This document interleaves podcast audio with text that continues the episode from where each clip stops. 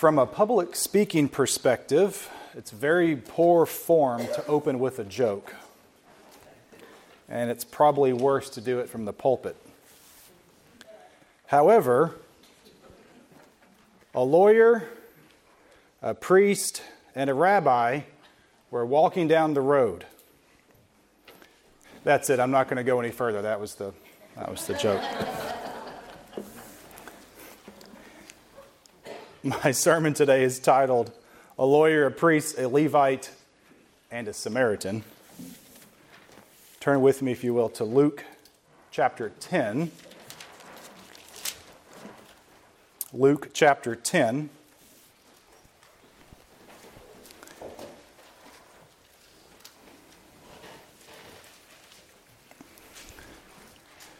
I'm sure this is quite a familiar story to most of us a favorite among vacation Bible schools and among Sunday school lessons. But maybe there's a little more to it than meets the eye, and if not, then it's definitely worthy of a reminder. Luke 10, beginning with verse 25, reads as follows And behold, a lawyer stood up to put him to the test, saying, Teacher, what shall I do to inherit eternal life? And he said to them, to him, It is written in the law. How do you read it? And he answered, You shall love the Lord your God with all of your heart, with all your soul, with all your strength, and with all your mind, and your neighbor as yourself. And he said to him, You have answered correctly. Do this, and you will live. But he, desiring to justify himself, said to Jesus, And who is my neighbor? And Jesus replied, A man was going down from Jerusalem to Jericho, and he fell among robbers who stripped him and beat him and departed, leaving him half dead. Now, by chance, a priest was going down that road, and when he saw him, he passed by on the other side. So likewise a Levite when he came to the place and saw him, passed by on the other side. But a Samaritan, as he journeyed, came to where he was, and when he saw him, he had compassion. He went to him, bound up his wounds, pouring on oil and wine. Then he set him on his own animal and brought him to the inn and took care of him. And the next day he took out two denarii and gave them to the innkeeper, saying, Take care of him and whatever more you spend, I will repay you when I come back. Which of these do you think proved to be the neighbor to the man who fell among the robbers? And he said, It is the one who showed him mercy. And Jesus said to him, Go and do likewise. Now, I included maybe a few more verses than we normally get in our Sunday school stories. Because understanding the context is key to understanding the point of the parable of the message. So, who is the focus of this story? Many, and in fact most, would say, well, clearly, the Good Samaritan. I'm not so sure that's the case. I think we forget about the lawyer, the one who Jesus was talking to, the one who he was addressing. While clearly the Good Samaritan is the focus of the point of the story, the thing that we need to learn is in looking at the lawyer. At least that's how this translation explains his title. And when we say lawyer, he was basically a lawyer of the Mosaic law. So he understood, he taught, he knew the law, he knew the code, he knew what he should do. Now we can read this, and it says that he stood up and put him to the test. Now, it's hard to know exactly what this means. It's unlikely that he was trying to trick him. It's unlikely that he was uh, being hostile. And in fact, it's probably more likely that being a trained man of the law, right, he was trying to test him to see whether or not he was a true prophet, right? As we should do of our own preachers as well, to test them to make sure that they are speaking the truth. This is an appropriate thing to do. So, I mean, it could have been that he was trying to trick him, it could have been he was being hostile, but very likely he was legitimately asking him a question to see how he would answer. Interesting to note, though, that Christ saw through the inquiry to meet an unseen need in the lawyer's life. Let me repeat that. Christ saw through the honest question to see the heart of the man who asked the question and the need that was deeper than the question. And many times, if we present ourselves to the Lord, He will do the same thing to us. We will ask for something, we will ask a question, and we will get something that we weren't expecting because what we didn't realize is what we were asking with our minds is not what we should have been asking with our hearts. And God will give us more than we expect sometimes. I think sometimes this is why we're afraid to ask because we're worried about the answer. So, here comes the question of all questions What shall I do to inherit eternal life? This is a very important question. This is one question. That's why I said the question of all questions, right? Right next to it is who do you say that I am? But the two are related. What do I need to do to inherit eternal life. Now, whether we have individually phrased it this way, or really sat down for a long period of time and tried to work out the answer to this question, I guarantee you that all of us have sat and wondered and pondered what happens in the end. What is the point of life? If there is a life that comes after this, what must I do to inherit this life? This is a very important question. I think it's a question ultimately about salvation and one that we must all confront. But Christ kind of redirects him a little bit. He uses what we call the Socratic method, named after Socrates, who did this a lot, by asking a question to give an answer. This is a method of teaching. You'll notice I do this a lot in my own. I will present you with a question and then talk you through the answer. It's a very valuable way of teaching. It's not trickery, it's not inappropriate, but it has a lot of value to it. And let me explain why. So Jesus answered and said, What is written in the law? How do you read it, or how do you understand it? Jesus does something brilliant here. He sets the discussion among a common thing that they had the law.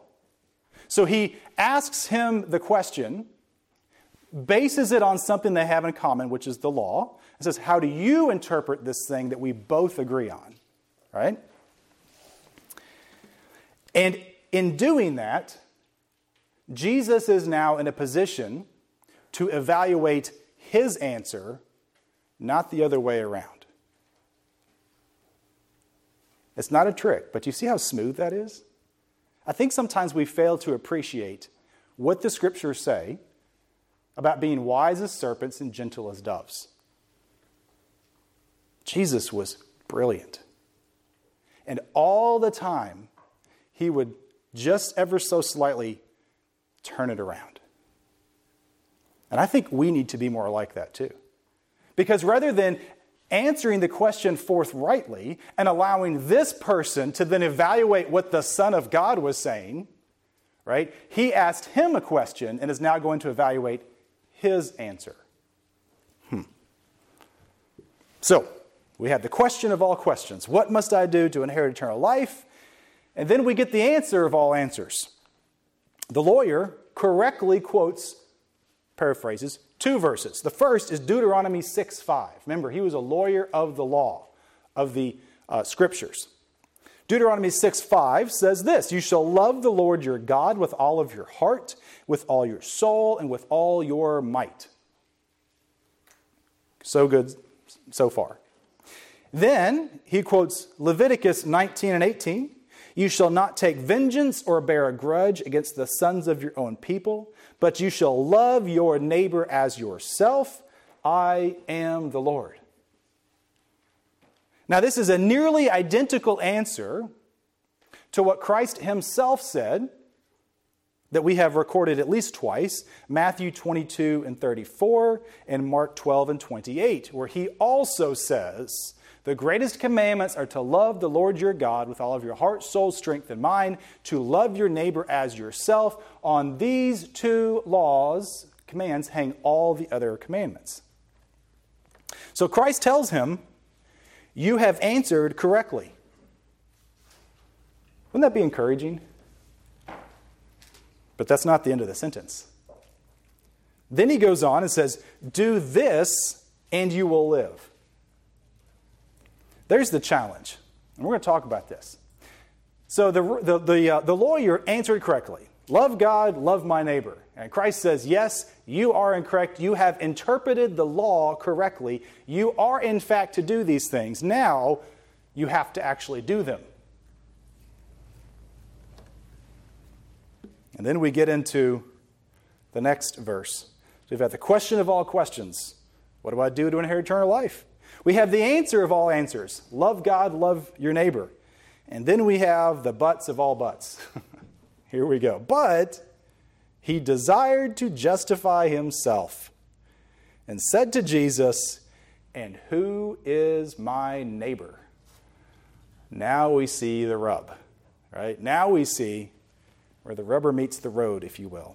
He desired to justify himself. Let me pause there and ask this question How many times have we tried to justify ourselves before God?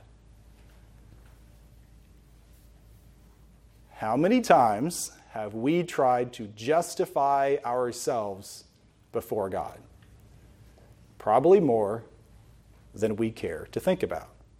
So we can be really quick to criticize this lawyer, but we must remember that we do the exact same thing all the time. We justify our behavior, we justify our beliefs, we justify our speech, we justify everything about us to God and to other people constantly. It's very comfortable to tell someone else that their sin is wrong, but we sure don't want you talking about my own, do we? Hmm. We begin to justify. Well, it's okay if I do it because fill in the blank. He thought to do this as well. So here's something important. I want you to listen closely. The lawyer gave a correct answer. It was true. I'm going to teach you two words you may have never heard before orthodox, you've probably heard that one, or orthodoxy, and orthopraxy.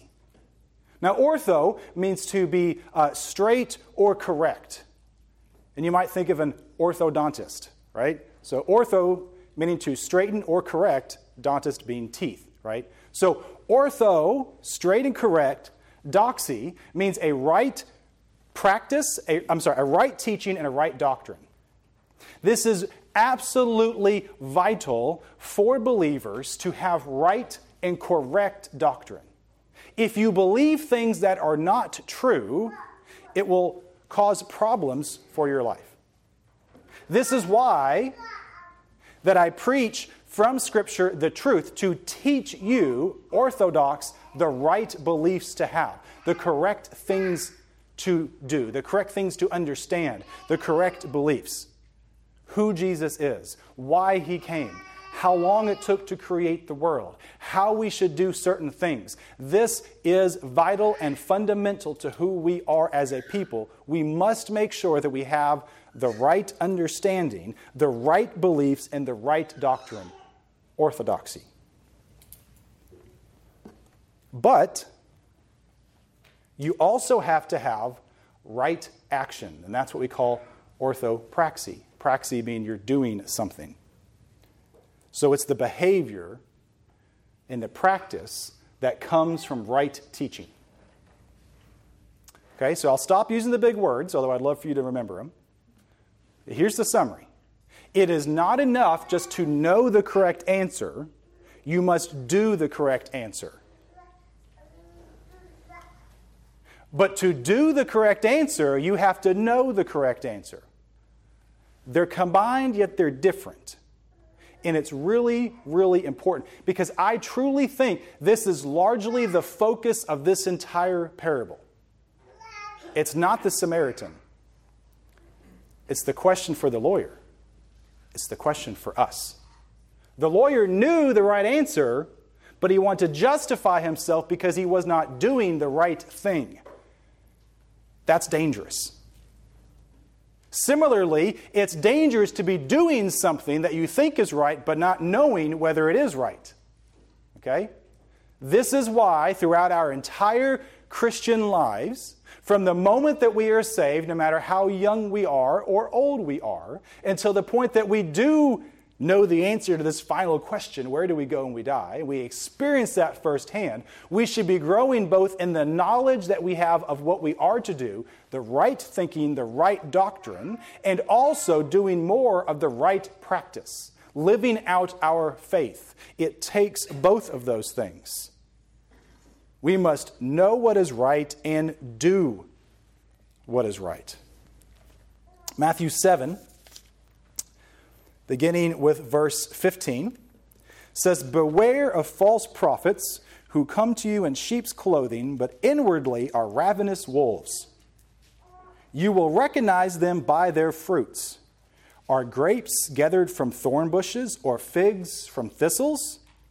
So every healthy tree bears good fruit, but the diseased tree bears bad fruit. A healthy tree cannot bear bad fruit nor can a diseased tree bear good fruit. Every tree that does not bear good fruit is cut down and thrown into the fire. Thus you will recognize them by their fruits. Practicing what we know to be true is absolutely vital. And the scriptures say that's how we know one another by what they produce, by the things that we do. Now, I want to be very careful that no one runs away and begins thinking that what I'm telling you is that there is a works based salvation. That you have to be so good in order to answer that question of all questions. Let me unequivocally tell you that the orthodox answer is the right, correct answer is you will never, ever, ever be good enough to get into heaven. End of statement. There is only one way into heaven, and that is through the death, burial, and resurrection and your faith in Jesus Christ. End. However, our understanding of what is right should and will result in right action. Understanding who Jesus is, understanding how we get into heaven, will result in the fruit, the correct action, us loving our neighbor. And if it doesn't, then we don't truly understand the truth. Because when we are saved, our life changes. Now, do we live this out perfectly? No but it should be our desire and it should be something that can be seen. Titus 3 8 says, I want you to stress these things so that those who have trusted in God, right belief, right practice, may be careful to devote themselves to doing right action, right practice, what is good. This is what we're supposed to do. Listen again. I want to stress these things so that those who have trusted in God may be careful to devote themselves to doing what is good. Now, this is how important both sides of these coins are. If you read the book of Romans, you will read 11 chapters, maybe it's 10 chapters, of orthodoxy, right teaching. This is how you think. This is what is true. This is who Christ is. This is how he came. This is why he came. This is how you are saved. This is why there is no excuse for someone who doesn't believe. And you get all the way through the first 11 chapters, and then you get to chapter 12 in Romans, and there's that wonderful word, therefore. Understanding all the right doctrine, therefore, I beseech you, my brothers, to give your bodies as a living sacrifice to God. We go all the way through the right doctrine and then get to the practice. Now do this. Ephesians is set up in a very similar way. The first four chapters are doctrinal. This is how you should think, this is how you should believe, this is what is true. And then it goes into this is now what you do, this is how you live. It's very important that we understand this. Now, before I go into the actual parable here, you see how long I took on those first few verses. Let's talk about what a neighbor is. In Greek, the word neighbor means someone who is near. Okay? In Hebrew, it means someone you have an association with. Someone you have an association with. So here's the question Is someone who I don't know even exists my neighbor? Not until I'm associated with them or I'm near them. Okay, let's keep that thought for just a minute. Okay? Our neighbors are people that we are associated with or that we're near. There are, what, billions of people in this world? I don't know hardly any of them. I know all of you. So you're my neighbor. The people who live in my neighborhood who I see and am near, they're my neighbor. The person who I have no idea who he is, but I see him, his car broke down to the side of the road. As I come near, he becomes my neighbor. Hmm. Let's keep that in mind for just a minute. Here's what the lawyer, I think, realized he was told he was correct, but he was challenged to actually live out his convictions. And he realized one of two things, and maybe both. Either one, he cannot keep the law. Can you truly love your neighbor as yourself? No. You can't do it. You can try. You will not do it perfectly. Maybe he realized that. Or maybe he realized there's a group of people that he doesn't want to love. Maybe it was both. Let's look at the parable for a minute. I'm, I'm actually going to go kind of quick through the parable because most of us know that part. Two men, a Levite and a priest, both of whom who knew the law. Right? Again, that idea that they had the head knowledge. They knew exactly what the law was. And the law in Leviticus said to what? Love your neighbor. As in, the person who's dying, literally dying on the side of the road, you're supposed to help them by the law. These are the people who teach the law. And what did they do? They just passed by and went to the other side of the road. Now, I don't know how big this road was. It probably wasn't, you know, like a massive highway like we have today, right? I don't know if by going to the other side of the road, it was like a few feet and they were just like, I don't want anything to do with you. Or if it was one of those like, I'm going to put my hand in front of my eyes and just pretend like you're not there and I'm just going to keep walking.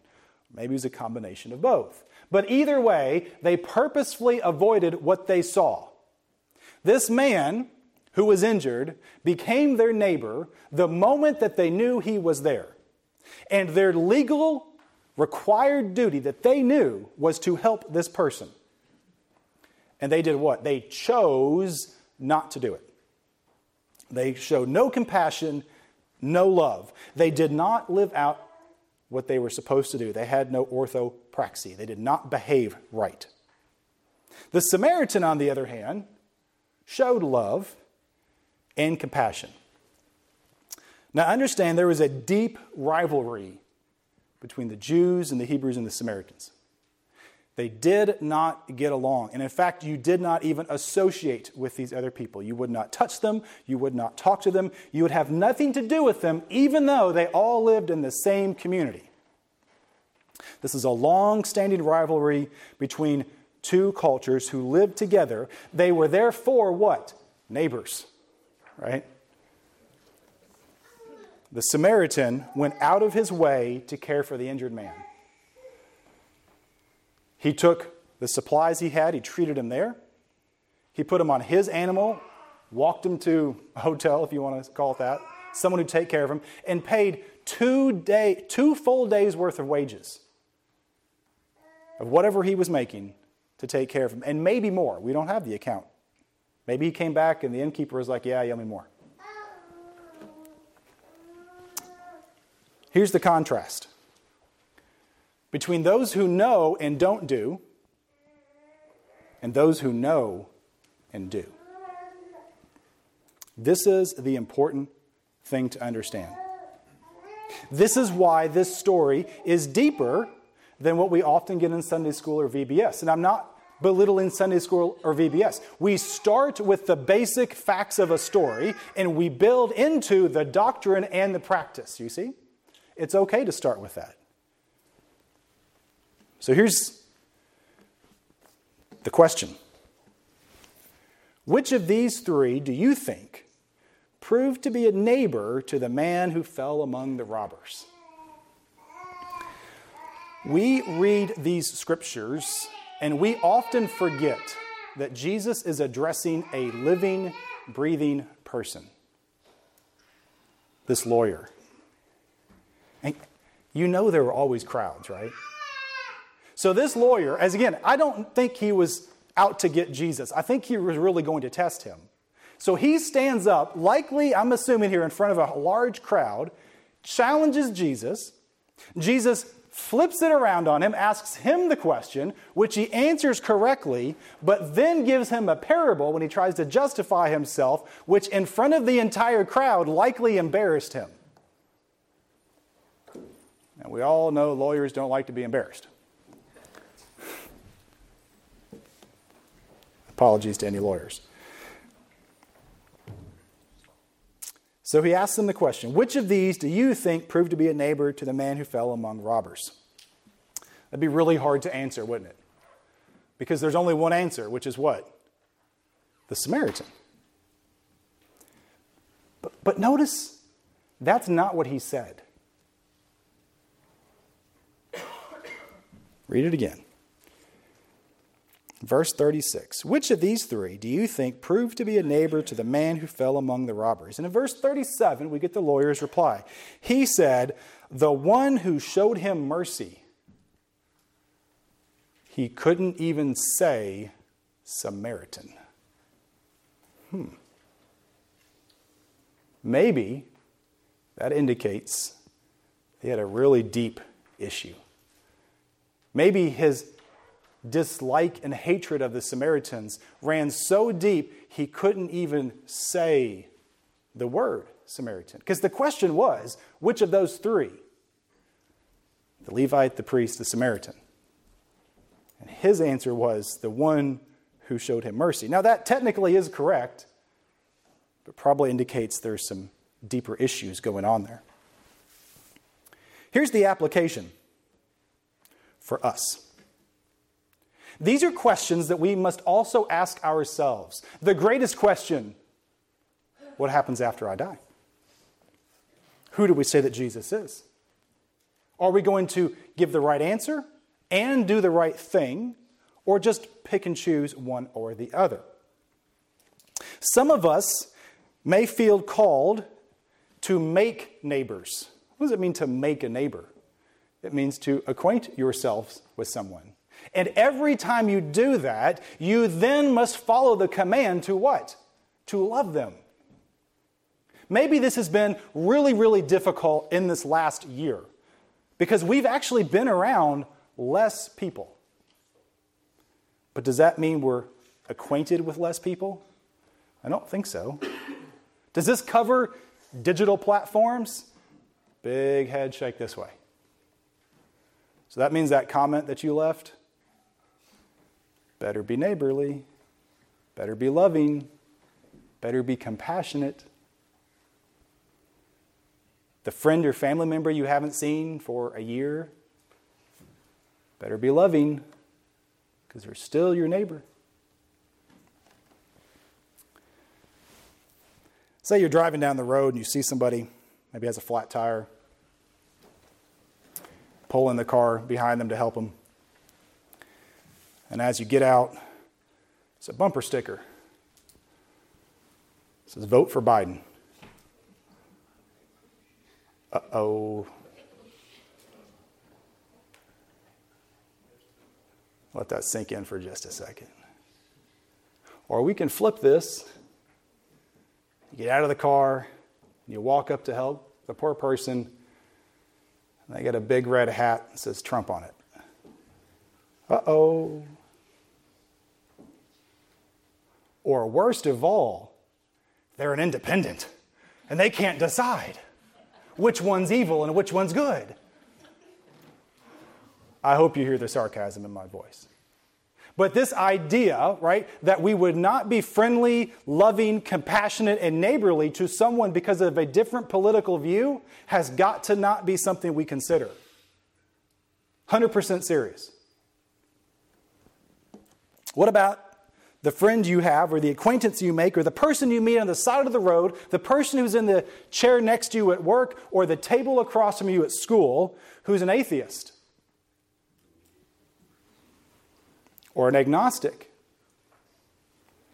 or a Catholic, or a Mormon, or just non Baptist. You still have to love them? Yes. What about the social justice warrior? Or the person who's woke?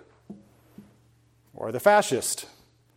Or the communist? Do you see where I'm going with this? None of this matters when that person enters my life. I am required to love them and have compassion for them. End of story. And if I don't do it, even if I know the correct thing is to do it, I am wrong, just as wrong as this lawyer. What about the person who's a drug user or a criminal, someone who abuses other people, a misogynist, a liar, someone who's really poor, dirty, someone who's unlovable, overlooked by society. I think you see the point. It does not matter who they are. If you come into contact with them, they are your neighbors. Some of you will choose to make people your neighbor. Let me be clear about this. I mentioned before when I define neighbor as someone you are in contact with or are around, have an association with. Some of us will choose to go and make neighbors. You will choose to go on a mission trip. You will choose to take it upon yourself to fund an organization to help people you don't know. And that's okay. That's a beautiful and wonderful thing. My responsibility is to my neighbor, which are those I have association with and those who I'm in contact with. I cannot be held responsible for the billion some odd people I don't know. You can choose to go to them, especially if the Lord tells you to. And some of you have experienced this. But you have to be a neighbor to those who you are associated with. People you see at school, the people you see at work, your family, your friends, your enemies, the people you meet at a restaurant, the server who brings you your food, the person who takes your order, the person who delivers something to your house or your home or your office, the people you have in contact with you. This is why, over and over again, I stress do not go out and try and change the world. Change those who you are around, one interaction at a time. Now I want to go back to verse 31. It says, Now by chance a priest was going down the road. That phrase kind of caught me in an odd way. So I looked it up. It doesn't exist anywhere else in the New Testament. By chance, by happenstance. You could translate it a coincidence, is probably pretty close. Now, that's okay that it's in here, but I think it's kind of peculiar and something worth thinking about. By chance, only used once in Scripture. There are people every day that we are by chance their neighbor. Like the people who pull out in front of us and go really slow in the car. As I mentioned earlier, the people who serve us, the people we pass in the aisles of the store, since we can all do that now. We have to ask ourselves who are the by chance na- neighbors? Someone who is near, someone we're associated with. As I mentioned, this includes those who live next to us, this includes people who we go to church with, and this even includes the people we see on social media. We need to show compassion and love to those who we are by chance associated with. You know, the scripture tells us you never know. You may, by chance, entertain an angel unaware. You ever wondered about that? That's a whole other sermon. But I want us to understand this as we close. The reality is, even by chance, and even though we only know so many people, it is literally impossible for us to do this correctly. It is impossible for us to love people as we should. It's impossible for us to love the Lord as He deserves. That doesn't mean we stop trying, and it doesn't mean we get a pass. So, what are the lessons? The first one is we need to set aside our prejudice, if there are any, and show love and compassion. That can be really hard. Everyone just kind of sat there and looked at me. Think about someone you hate. Go ahead and admit it because God already knows, right? There's someone you really, really, okay, fine. Think about someone you strongly dislike. Is that easier to swallow? You're supposed to love that person.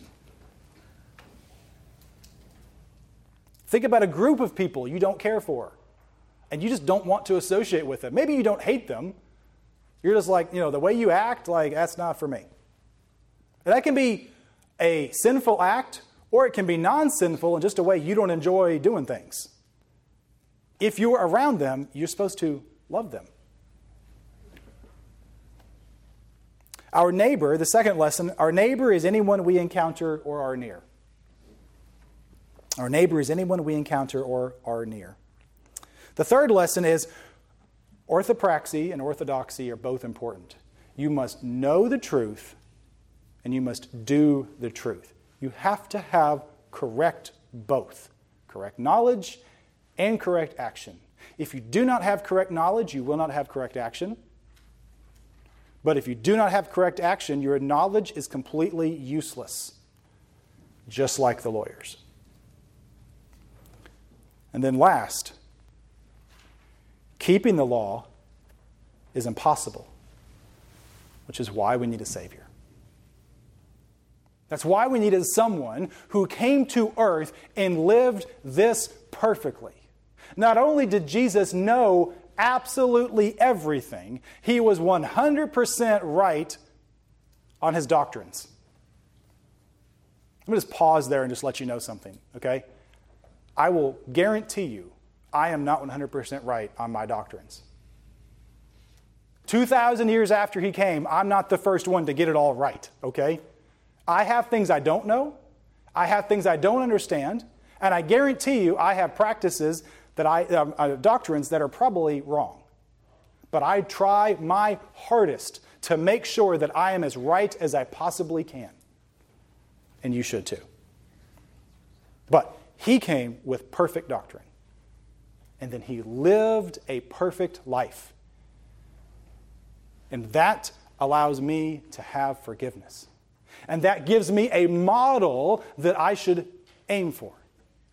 We should be like Christ, which is where we get the term Christians.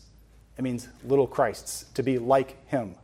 That is our goal. That is our aim. And if our aim is to be like him, then we must know the right doctrine and the right truth as best as we can, and we must do the right thing with all the strength that we have, which means we must love him first, and second, to love those who are around us.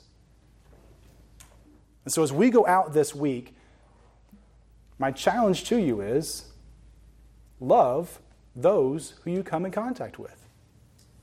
Show compassion be patient, even if it costs you something. I, I, at least two days worth of work it cost the Samaritan. Probably three when you add up that he spent the first night with them, bandaged him up. Who knows? Maybe he got in trouble with his boss because he was a day late to work. I don't know. You get the idea. It cost him something. Loving your neighbor may cost you something. Maybe financially, maybe time, maybe your happiness. I don't know what it will cost you. But what I want you to understand is it's worth the price.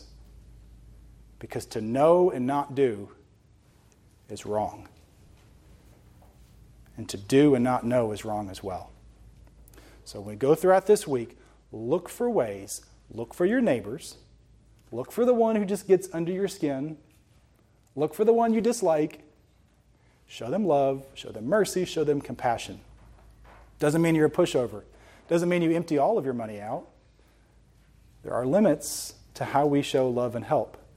Again, a whole nother sermon, but understand my point. You're to love our neighbor. Do you love your neighbor? Are you living a life of correct doctrine and correct practice?